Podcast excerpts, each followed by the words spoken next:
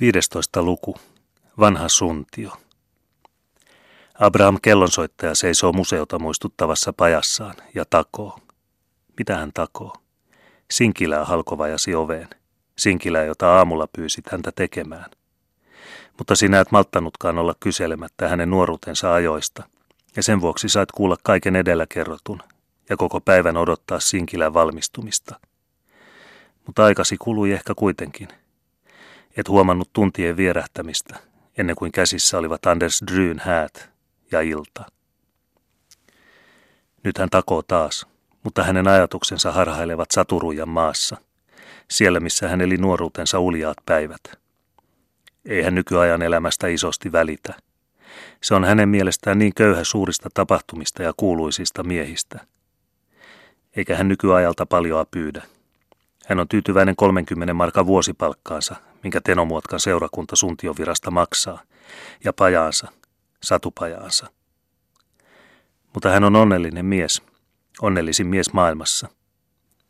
Hänellä on vain yksi intohimo, saada kertoa, muistella, jos vain joku viitsii kuunnella hänen kertomuksiaan. Mutta nykyajan ihmiset ovat hänen mielestään niin omituisia, eivät ne viitsi kuunnella entisten aikaan muisteluksia.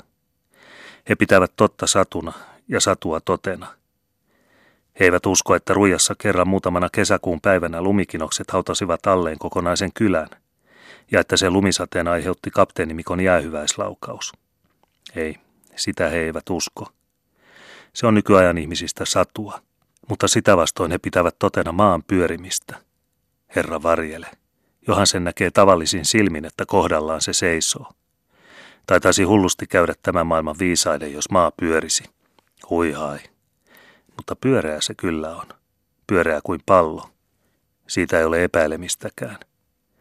Sillä kapteeni Mikkokin laukaisi kanunansa vasta sitten, kun lumitöyry Jegevaren kaltaalla pääsi juuri parahiksi näkyviin vedenpinnan yläpuolelta. Siihen oli mainio tähdätä, ja se tuli lumituiskuna alas.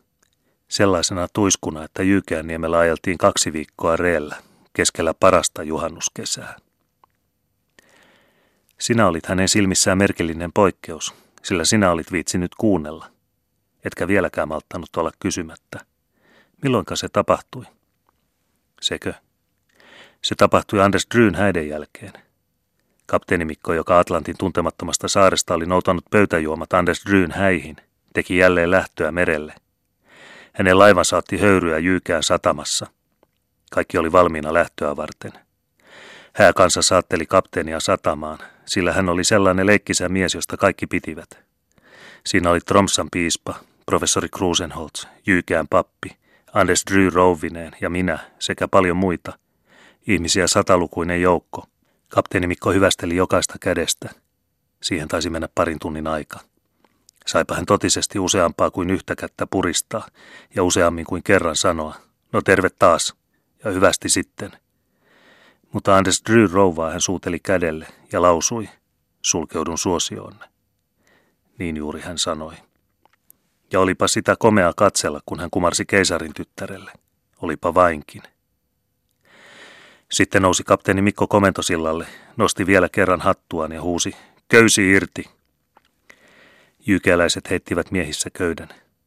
Väkijoukko rannalla huusi eläköön, ja Anders Dryn vaimo heilutti pitsireunaista nenäliinaansa, joka auringonvalossa sädehti kuin valaskalan luu. Jo komensi kapteeni Mikko koneen käymään.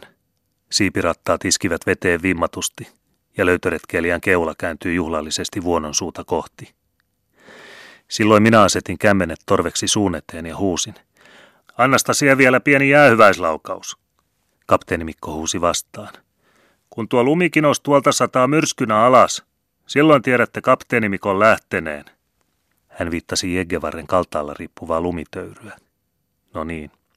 Siinä odotettiin sitten kappaleen aikaa, milloin kapteeni Mikko ampuisi. Mutta ei kuulunut mitään. Laiva etääntyi etääntymistään, siipien kohina lakkasi kuulumasta. Jo häipyi laivan savukin taivaanrannantaa, ja väkijoukko rupesi nurisemaan. Kukaan ei ollut uskonut kapteeni Mikkoa sellaiseksi valehtelijaksi. Käännyttiin jo kotiin päin ja heitettiin kaipaava silmäys Jeggevaren huipulle, kun yhtäkkiä ilmoja tärisytti valtava pamahdus, joka tuntui tulevan kuin maan alta. Ilmassa kuului humahdus, ja sitten, sitten rupesi ryöppyämään lunta kuin parhaassa myrskyssä. Sitä ryöppysi tunnin toisensa jälkeen, ja ennen kuin seuraava aamu oli käsissä, lepäsi Jyykäänniemi lumikinoksiin hautautuneena.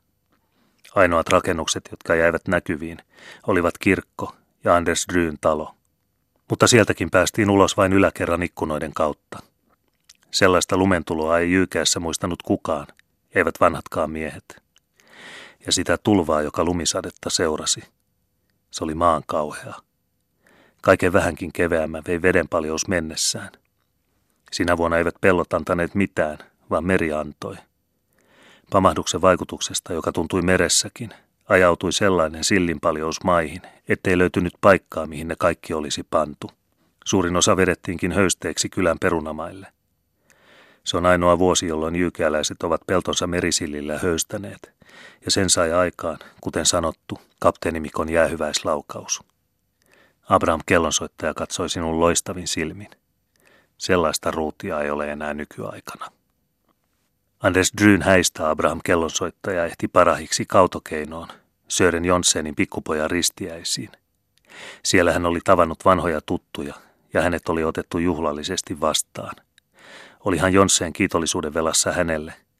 Häntä oli kestitty, miten parhaiten oli taittu, ja niin oli Hildy Rulsenin poika saanut nimen. Mutta ristiäisten jälkeen oli Hildy Rouva vienyt Abraham kellonsoittajan eteeseen, ottanut kädestä kiinni ja kiittänyt.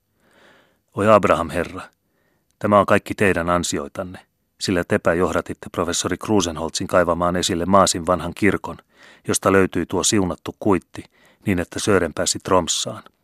Katsokaapa, minkälaisen karttapallon hän sieltä toi tullessaan. Ja Hildirova oli näyttänyt hänelle karttapalloa, joka oli ollut pyöreä kuin valtainen lankakerä ja kiinnitetty mustaan jalustaan. Silloin oli Abraham kellonsoittaja ymmärtänyt, ettei maa pyörinyt, vaikka nykyajan viisaat niin väittivät.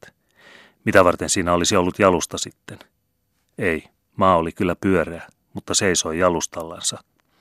Jumala oli sen kerran asettanut avaruuden pohjalle, ja siinä se pysyi, jollei muuta varten, niin ainakin sitä varten, että hän saattoi taivaaseen pääselle lantalaisille näyttää, missä oli Lappea ja Hammerfest.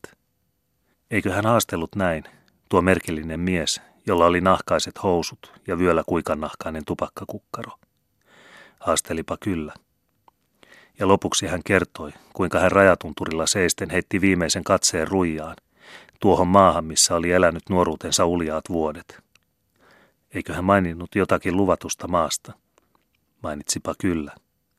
Saturujan maa. Se oli ollut hänen luvattu maansa, jonne hänen mielensä vieläkin paloi.